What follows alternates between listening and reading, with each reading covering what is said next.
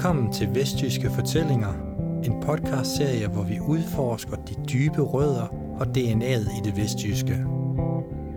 I serien dykker vi ned i fortællinger om at være til, om at høre til og om at finde sin plads. Det er historier fra det levede liv og liv, der leves, mens du lytter. Læn dig tilbage og lyt med, når fem kulturinstitutioner fra det vestjyske tager dig på en vindblæst odyssé gennem fortidens, nutidens og fremtidens Vestjylland med fortællinger fra vores hjørne af verden.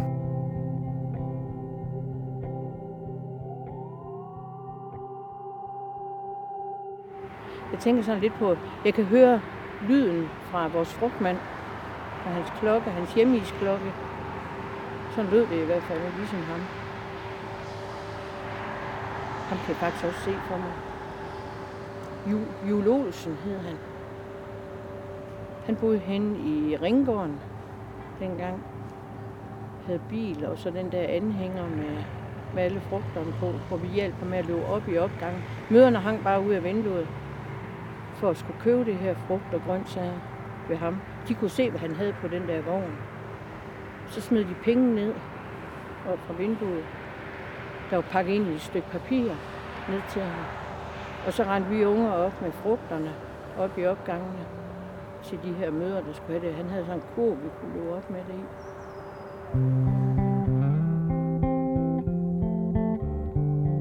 Vi er taget ud til blokkene på Bredgade i Struer, som tidligere hed Grønnedal. Her møder vi Nina, som i løbet af denne podcast tager os med tilbage til en barndom uden stort økonomisk råderum, men med et stærkt mellemmenneskeligt fællesskab. Mit navn er Thomas Fransen, og ved min side står min kollega Mikkel Sørensen.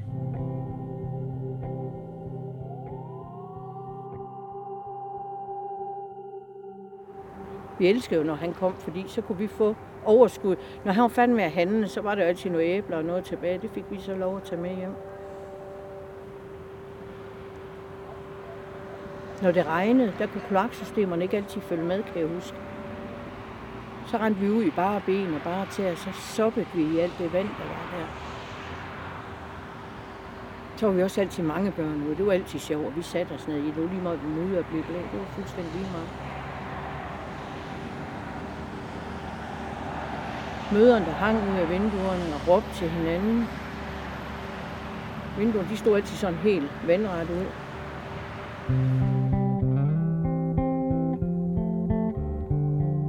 Det interview, som Mikkel og jeg lavede med Nina, endte foran opgangen til den lejlighed, hvor hun boede som barn. Eller det er faktisk ikke helt rigtigt. Blokken, hvor Nina boede som barn, blev nemlig revet ned i midten af 2014, og vi kunne derfor af gode grunde ikke stoppe op foran opgangen til den her lejlighed. Her havde vi ellers tænkt os at bede Nina om at lukke sine øjne og forsøge at genkalde sig de lyde, dufte og synsindtryk, som hun ville have haft som barn netop her på det her sted. Nu havde vi tænkt den her øvelse som en slags wildcard, hvor vi ikke rigtig vidste, hvad der ville komme ud af den, og derfor valgte vi faktisk at udføre den alligevel. Blokken var forsvundet, men det behøvede jo ikke at betyde, at Nina ikke kunne forestille sig fortiden af den grund.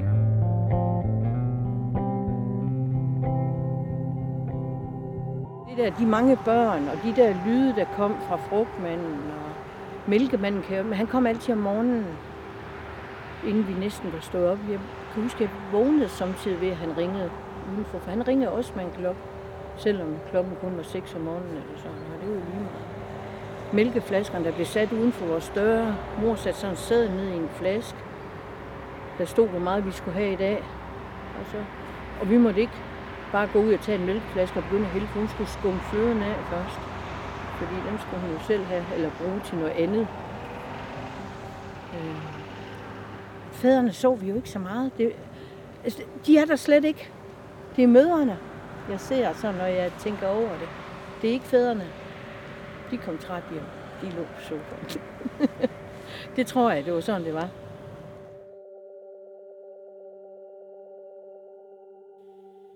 I de her første par klip, der har vi hørt om en barndom, som har været hverdag for rigtig mange mennesker lige Nina. Nogle lyttere, de vil sikkert kunne genkende til stort set alt det, som hun fortæller. Men for mange andre, der vil i hvert fald dele af den her fortælling virke mere fjern. Det kan være, at man er opvokset i en anden social klasse eller med en anden kulturel baggrund, men det kan også være, at man bare er for ung til at have oplevet den her barndom, som øh, her bliver beskrevet.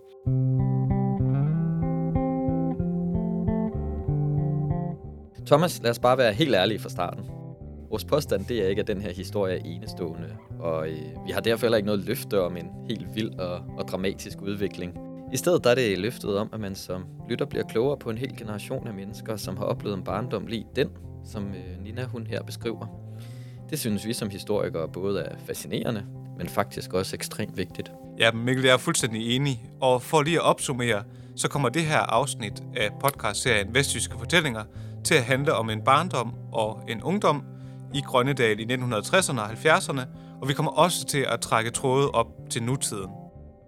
Inden vi går videre, så vil jeg også lige for en god ordens skyld sige, at Mikkel og jeg er inspektører på Struer Museum. Før vi stiller om til Nina igen, så riser jeg lige kort op, at Nina og hendes familie flyttede til Grønnedal i 1963, hvor Nina er en 4-5 år gammel. Nina hun flytter hjemmefra og væk fra området som 17-årig, men så kommer hun tilbage igen i 1984. I dag der bor hun stadig i kvarteret, men øh, perioden fra 1984 og så til i dag har været afbrudt af en længere årrække i et villakvarter i den østlige del af Struer. Vi boede i en øh, toværelseslejlighed øh, oppe i Danmarksgade, hvor vi var fem børn og to voksne. Øhm, og mine forældre får så en lejlighed heroppe i Grønnedal, da det lige var færdigt. Og vi snakkede jo simpelthen om, det var jo Slaraffenland. Vi fik jo lige pludselig en treværelseslejlighed. Så nu kunne pigerne bo sammen, og drengene kunne bo sammen, og min farmor fik et soveværelse, hvor de før altid sov i stuen jo. Nede i Danmarksgade havde vi øh, fælles toilet ude på baggangen med naboen. Øh, badet foregik i en bælge på køkkenbordet. Heroppe fik vi badeværelse med badekar, sædebadekar. Øh, det hele var simpelthen så perfekt, så vi flyttede herop øh, og boede jo så i mange år. Men øh, mine øh, forældre, kan jeg huske, da vi flyttede herop, var det jo det rene luksus. Og mine forældre kommer jo fra arbejdsmiljøet, ikke også? Øh, hvor at min far arbejdede. Ja, han fik arbejde på BO lige da vi flyttede herop. Og min mor var hjemmegående, som møderne var dengang. Øh, ja. Så der var jo heller ikke så mange penge at rute med og sådan noget, men alligevel kunne få lov at bo i den der luksus. Jeg kan huske, min far havde meget sådan, pas nu på, og I må ikke, og badekarten må kun fyldes halv op med varmt vand, og, og vi snød ham jo, så snart han lukkede døren, ikke også? Altså, så kom vi jo mere vand i, og mere varmt vand. Øh, men altså, det var vi jo ikke vant til. Så det var jo et slaraffenland. Vi var så fire børn dengang, vi flyttede herop, og den femte kommer så til herop. Nina er en rigtig god fortæller, synes jeg. Ja, hun er kanon god. Hendes fortælling omkring det her med at flytte ind i blokkene, og den luksus, som det i deres situation har føltes som, har nok været meget symptomatisk for det at flytte ind i denne her type bolig på det her tidspunkt i historien. Grønnedal var jo langt fra unik, da blokken i 1963 blev påbegyndt. Overalt i Danmark opførte man den her type byggeri, som i takt med at velstanden steg, skulle danne rammerne om det gode liv for et større og større antal danskere i flotte, funktionelle lejligheder. Her fik man råd til et ekstra værelse, og man fik eget bad. Og så flyttede der jo enormt mange ligesindede familier ind. Så, og vi var mange børn i den opgang, vi boede i. Der boede rigtig mange børn. Øh, jeg tror, vi talte en gang til øh, omkring 20 eller sådan noget. Var vi bare i sådan en opgang. Det var jo helt vanvittigt. Altså, hvor man tænker i dag, man står sådan og lytter, om der er nogle børn, og man kan høre nogle lyde, ikke også? Men det kan du ikke. Fordi de er der ikke mere, alle de der børn. Så øh, det blev stille i opgangene og sådan noget. Altså på svalegangene hedder det i dag, for dengang havde vi jo opgang med otte lejligheder i hver opgang. Så der var jo masser af liv og glade dage faktisk. Og de folk, der boede der, var jo sådan nogle fra middelklassen, ikke også, som boede der, og som prøvede på at spare lidt op. Nogle flyttede så ud og køber hus, som tiderne blev bedre og sådan noget. Øh, og nogle blev jo selvfølgelig boende. Mikkel, ikke blot er Nina en dygtig fortæller, men hun er også samtidig meget åben omkring bagsiden af medaljen, hvis vi kan kalde det det. Om lidt kommer vi til at høre Nina fortælle om, hvordan hun og hendes jævnaldrende kunne blive opfattet uden for Grønnedal. Præcis. Det interessante ved at tale med Nina var, at hun i høj grad var nuanceret i sin opfattelse af stedet. Selvom lejlighederne var flotte og funktionelle, så fik de her blokbyggerier hurtigt et dårligt ry. Måske skyldes det, at de velstillede flyttede videre i eget hus, og dermed efterlod en bestemt social klasse i blokkene, eller også ønskede de at flytte, netop fordi at ryget allerede var blevet etableret. De moderne etagebyggerier blev nemlig meget hurtigt kritiseret fra begge sider af det politiske system. For højrefløjen repræsenterede de nogle socialdemokratiske drømme, som de ikke delte, imens flere på venstrefløjen mente, at byggeriet fremmedgjorde beboerne. Som barn delte Nina naturligvis hverken den ene eller den anden opfattelse, men konsekvenserne mærkede hun ikke desto mindre på egen krop, blandt andet i skolen. Og på Østerskole, der var vi jo det sociale, øh, hvad skal man kalde det, skrald nærmest, ikke også? Altså, vi boede herovre, det blev kaldt det sociale boligbyggeri dengang. et det grimme ord, synes jeg faktisk. Men øh, det blev det kaldt. Altså, det var dem, som ikke havde så mange penge, og som ikke øh, kunne begå sig rigtig andre steder. Øh, jeg tror, det var sådan, dem, der kom herop og bo, mange blev også øh, øh, visiteret heroppe af kommunen og sådan noget, ikke også? Altså, det er... Det er min onkel og tante blandt andet, de havde ikke ret mange penge. Jeg kan huske, de fik øh, hjælp fra Frelsers her også til jul og, og sådan noget. Altså, det har vi så aldrig prøvet inde ved os, men øh, det, de søgte altid julehjælp og sådan noget. Og det var sådan, de mennesker, der boede heroppe dengang, øh, der var ikke mange penge mellem folk. Men der var så bare mange andre værdier, ikke også? Øh, hvor man hjalp hinanden. Lige netop det med at hjælpe hinanden, det fortæller Nina om flere gange i løbet af det interview, som vi lavede med hende. Ja, der er blandt andet den her historie, Nina fortæller, som handler om pålægsaffald, som jeg synes er et ret fint eksempel på, hvordan man kunne hjælpe hinanden og hjælpe dem, som ikke havde så meget. Og når man så begynder selv at få lidt, så lader man andre komme til. Ja, og pålægsaffald, det er jo i øvrigt et ord, som jeg aldrig havde hørt før, Nina hun nævnte det. Og dengang, der var det jo sådan, i dag skal du give en frygtelig masse penge, hvis du går ned for at købe øh, pålægsaffald øh, nede i øh, Rema for eksempel, for at lave biksemad. Det gjorde vi ikke dengang, vi gik over til slangen, spurgte om han havde noget, og så fik vi det med hjem. Altså, der var mange ting, som han forærede væk, som man ikke kunne sælge dengang. Så øh, når pengene var små og sådan noget, så blev vi unge sendt ned til slagteren for at høre, om han havde noget slagteraffald eller noget. Så fik vi noget pålægsaffald, eller jeg kan huske min... Øh, jeg var i byen en aften, hvor vi var ude og spise på en restaurant, der fik vi noget, noget mellemgulv, hed det, som var rulle med en hel masse ting. Og det kostede videre ud af øjnene. Det var sådan noget, vi fik gratis over ved slagteren dengang. Altså, så de tider der er jo også helt forandret, fordi det er jo blevet helt anderledes. I stopper med på et eller andet tidspunkt at, at gå ned og... Øh, og henter det og der. Hente. Ja, ja. Vil du fortælle lidt mere om det? Jamen, det vil jeg gerne, fordi det er jo der, vi er blevet ældre. Så begynder mor også at gerne vil ud og arbejde. Så hun får faktisk et stykke arbejde, hvor vi så selv skal klare os, når vi kommer hjem fra skole og sådan noget. Så kommer hun senere. Øh, og så begynder hun jo at få penge mellem hænderne også. Så nu, lige pludselig så var der bare flere penge til mad. Altså, min far har jo altid betalt maden. Men min mor havde jo så lige pludselig penge til også at gå ud og købe noget. Så på den måde, så forandrer det sig jo. Altså, dengang der fik vi jo en kylling eller en flæskesteg om søndagen, da, da, vi, da mor gik hjemme. Men i dag, altså kylling blev jo en hverdagsspise lige pludselig. Det var det ikke dengang. Det var sådan det finere mad, vi fik, og så bagte mor en kringen om søndagen, ikke også? Altså det, det var sådan, i dag der bærer vi hver dag næsten, altså. Det, det er sådan, at jo flere penge, der kommer ind i privatøkonomien, ikke også? Altså, min morfar fik også en gammel bil, og, og sådan, altså det, det begynder bare sådan at komme lige så stille. Det er jo faktisk meget interessant at høre Nina beskrive, hvordan kvinders indtræden på arbejdsmarkedet helt konkret påvirkede deres liv i Grønnedal. Og det leder videre mod den næste tematik, som vi talte med hende om. Efter vi havde lavet det her interview med Nina, der gik vi i gang med at klippe i det, som man nu engang gør. Og det var dig, Mikkel, som lavede den første øh, grovklipning af interviewet. Øh, da jeg overtog materialet, der var der et klip, som du havde kaldt Mænd og fodbold, kvinder og radiatorer. Og der bliver jeg jo selvfølgelig interesseret. Ja, altså øh, vi hørte jo allerede i begyndelsen, at Nina ikke husker fædrene på samme måde som mødrene. Og da jeg sad og klippede i interviewet, der var det bare den bedste beskrivelse, som jeg lige øh, kunne komme på. Det sjove er jo, at det vækker nysgerrigheden, men, men det er faktisk også en helt sober og objektiv beskrivelse af det, som Nina her fortæller om. Kønsrollerne, de var bare anderledes opdelt, end vi tænker dem i dag.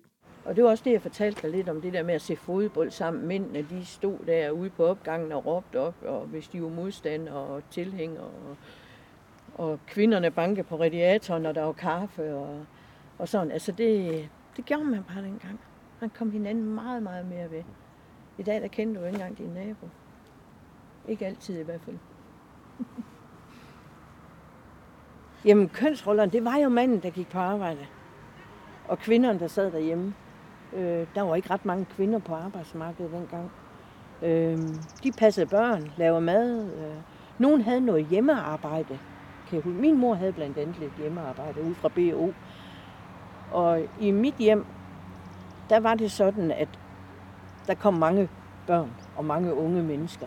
Så vi sad faktisk og snakkede med min mor inde ved spisebordet, når hun lavede hjemmearbejde. Og så trak vi flex på ledninger ud til BO. Så det var sådan noget, vi sad og hjalp med, når vi sad og snakkede. Og så lavede hun jo altid en kop kaffe. Vi fik jo kaffe dengang. Øhm. Og det var sådan, hvor hun, hvor hun sådan tjente lidt til hendes serutter og hendes private ting. Sådan, øh. Det var, ellers var det jo far, der tjente pengene hjem til tøj og mad og huslejer og alt det der. Øh, og sådan var det faktisk ved alle i opgangen. Øh, jeg kan huske, der var en, det var da sådan helt revolutionerende. Hun fik et barn, hun skulle passe om eftermiddagen, fordi hans mor skulle på arbejde. Det var sådan, det var sådan en kæmpe ting. Det var sådan meget... Øh, det var noget, vi alle sammen vidste i hvert fald, at øh, hun fik penge for at passe et barn, for at hans mor skulle gå på arbejde. Det var sådan, det var sådan en underlig ting, synes vi. Øh, det bliver der snakket meget om, når vi sad nede på bænkene. Det vil sige den første dagplejer i virkeligheden. Ja, det har det jo nærmest været. Altså, jeg kan huske, han hed Thomas. altså barnet? Ja. Yes. Men det var der meget snak om, det der med, at hans mor gik på arbejde, og så skulle der være andre til at passe hendes børn. Det var noget underligt noget. Øh, det... Men at manden gik på arbejde, og at kvinden var hjemme, Ja. havde måske noget at sysle med, var vel ikke ens betydende med, at kvinden lavede mindre end, end manden. Overhovedet ikke, overhovedet ikke. Altså, når vi kigger tilbage, så har hun da haft et stort stykke arbejde. Altså, vi var fem børn i vores hjem, ikke også? Øh, og min far forventede jo, at når han kom hjem fra arbejde, så var al dagens sysler, det var over. Der skulle være fred, og der skulle være ro, og han skulle ligge på hans sofa med dagbladet inde på, i stuen, og stuen kom vi jo ikke i. Stuen var jo en fin ting. Altså, at stå der, hvor vi havde alle de fine ting. Så der fik vi først lov til at komme ind i stuen om aftenen, når vi var færdige med at spise kaffe, og fjernsynet startede, så måtte vi komme ind og se fjernsyn. For fjernsyn var jo også en stor ting der i 60'erne, ikke også? Og så fik vi lov at komme ind i stuen, og min far lå jo bare der med avisen, og mor råbte, så er der mad, og så kom han ud og spiste, og så gik han ind i stuen igen, og så kom vi derind, bag, øh, når der var fjernsynstid. Og så først der er vores far egentlig omkring os. Øh, men sådan var det. Øh, og det, det er lidt underligt at tænke på i dag. Her får vi et lille indblik ind i hverdagen hos Ninas familie. Og nu hvor vi har hørt om den forbindelse, Ninas familie har til Bang og Olsen, så kunne vi ikke helt lade være med at spørge, om de måtte havde radio derhjemme, og hvordan den påvirkede hverdagen i lejligheden. Ja, det havde vi. Øh, min far og mor, øh, min far var jo på BO, så selvfølgelig havde vi radio. Det havde, øh, men vi var da helt op midt i 60'erne, inden at vi fik det første fjernsyn øh, ind. Øh, og det var også sådan en, der blev tændt om aftenen, og, eller der var jo så heller ikke noget før om aftenen, men den blev tændt, og den blev slukket, så snart man havde set det, man gerne ville se. Fordi den skulle jo ikke misbruges. Det var sådan ligesom om, man passede sådan på sine ting. Så øh, jeg kan også huske den første spolebåndoptager, vi fik og sådan noget. Det var, vi måtte jo ikke røre ved den. Altså, det var far, der satte det på, når det var sådan, vi skulle høre det. Altså. Men øh, man passer meget på sine ting, og særligt de der ting, der kostede noget. Og det tror jeg så også, at det har noget at gøre med, at der skulle jo spares op til det. For nu, min far var sådan en, han købte ikke noget på afbetaling. Vi skulle aldrig skylde nogen penge. Så det var sådan noget med, at når vi så fik det ind i huset, så blev det bare passet på, og det blev poleret og tørret hver dag, og, og sådan noget. Tro, det var efter alle regler. Så Det her er jo en ret vild kontrast til livet i dag, hvor elektronikken er blevet en allestedsnærværende del af vores liv, og hvor mange elektroniske apparater er i brug nærmest uafbrudt. Og Nina, hun har faktisk et rigtig sjovt eksempel, som mange unge mennesker og børn nok vil finde svært forståeligt. jeg kan huske i, ej, det var så i begyndelsen af 70'erne, der får vi vores første fastnestelefon. Og den hang på væggen ude i køkkenet, kan jeg huske. Vi måtte ikke bruge den. Den, den hang der bare, for det var til nødstilfælde. Det var ikke til at ringe. Jeg havde en kæreste, eller får en kæreste der midt i 70'erne, helt over fra Grenaa. Jeg måtte da pænt gå ned til købmanden her og gå i telefonboksen og ringe til ham, selvom vi havde en fastnæstelefon derhjemme, fordi den skulle kun bruges til nødstilfælde. Og det blev den kun brugt til. Ja.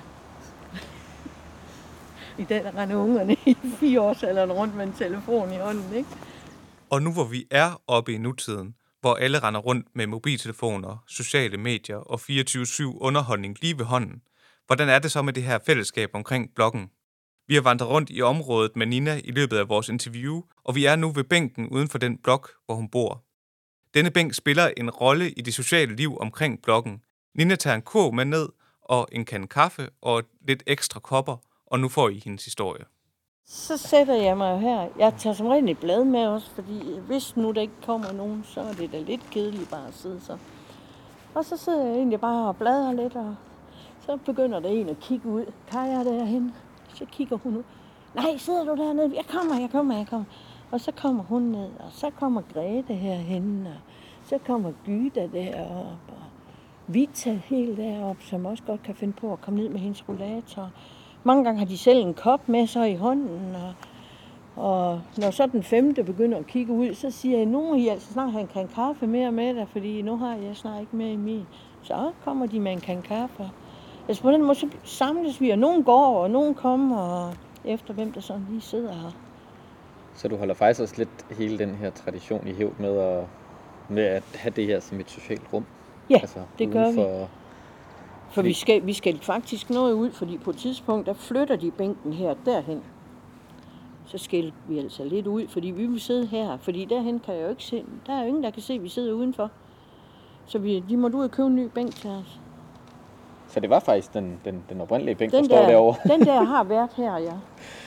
Okay. Så, øh, så vi fik en mere. Vi vil have en til at stå her. Det er jo den ene sted, de kan se os. At sidde her, det handler også meget om, at man kan se. Så kan der komme nogen ud og sige, Nå, du sidder dernede. Ja. Skal jeg ikke lige komme med ned? Kunne I ikke principielt så godt være mødtes indenfor? Jo, Eller, øh... men så kan du jo ikke se. Nej. Så kan du ikke se, hvem der er der. Øh, jeg kan jo godt gå hen til Kaja for eksempel, så lukker vi døren. Mm. Så er døren lukket, og så kommer man ikke hinanden ved. Det er sådan kun lige dem, der sådan kommer mest sammen, ikke også? Her, der kommer de andre også ud. Og det er jo det, der betyder noget. Fordi så har du muligheden for også dem, der helst ikke vil lukke for mange Der er nogen, der ikke er glade for, at man kommer ind i deres hjem og sådan noget. Men så er det fint, så kan vi mødes her. Øh, det er sådan lidt neutralt, ikke? Så, så er det sådan, vi gør.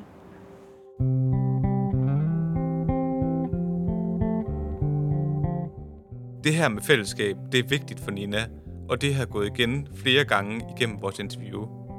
Fællesskaber kan jo være så mange ting og tage forskellige former, og jeg tror, at Nina indgår i mange forskellige fællesskaber, familie, venner og alt muligt andet. Men det her fællesskab, som har omdrejningspunkt i det sted, hvor man bor, det er meget vigtigt for Nina. Det er vigtigt at sætte sig sådan, at ens naboer kan se, at de kan slå sig til, og det er vigtigt at brygge kaffe nok til, at i hvert fald de første fire kan få en kop med. Og hermed fortsætter hun en tradition, som hun kender fra sin barndom og som har sat sig varige spor i hende. En tradition, der startede, da hun som barn mødtes med de andre børn nede på fortorvet nede for lejligheden, så de kunne lege sammen, fordi at det var her, man havde mulighed for at have det sjovt sammen. I dag kunne Nina godt nøjes med at sidde foran fjernsyn eller mødes med en veninde inde i lejligheden, og det gør hun jo helt sikkert også. Men det er tydeligt, at hun opsøger fællesskabet med naboerne og sørger for at gøre det udenfor, hvor alle kan være med. Og hvis man skal tage en central ting med fra det her afsnit, så er det nok også den rummelighed, som Nina kredser om flere gange. Inden vi slutter, så vil vi gerne takke Nina for at have deltaget og for at have fortalt sin historie. Og så runder vi podcasten af med et klip fra interviewet, hvor vi spørger lidt mere ind til en opvækst i bloggen, frem for for eksempel et parcelhus.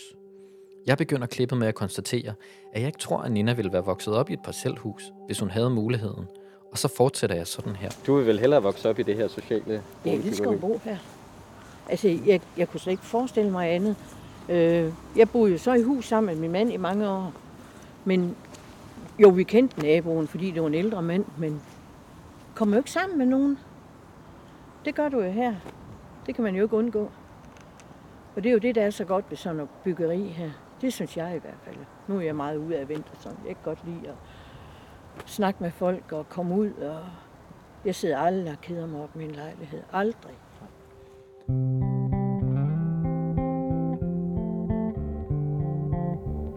har lyttet til podcastserien Vestjyske Fortællinger, en serie produceret af Struer Museum, Struer Bibliotek Holstebro Musikskole, Holstebro Lokal Historisk Arkiv og Holstebro Bibliotek.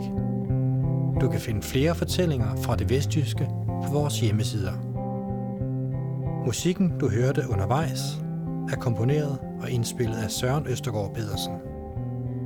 Serien er blevet til med støtte fra Kultursamarbejdet i Midt- og Vestjylland. Tak fordi du lyttede med.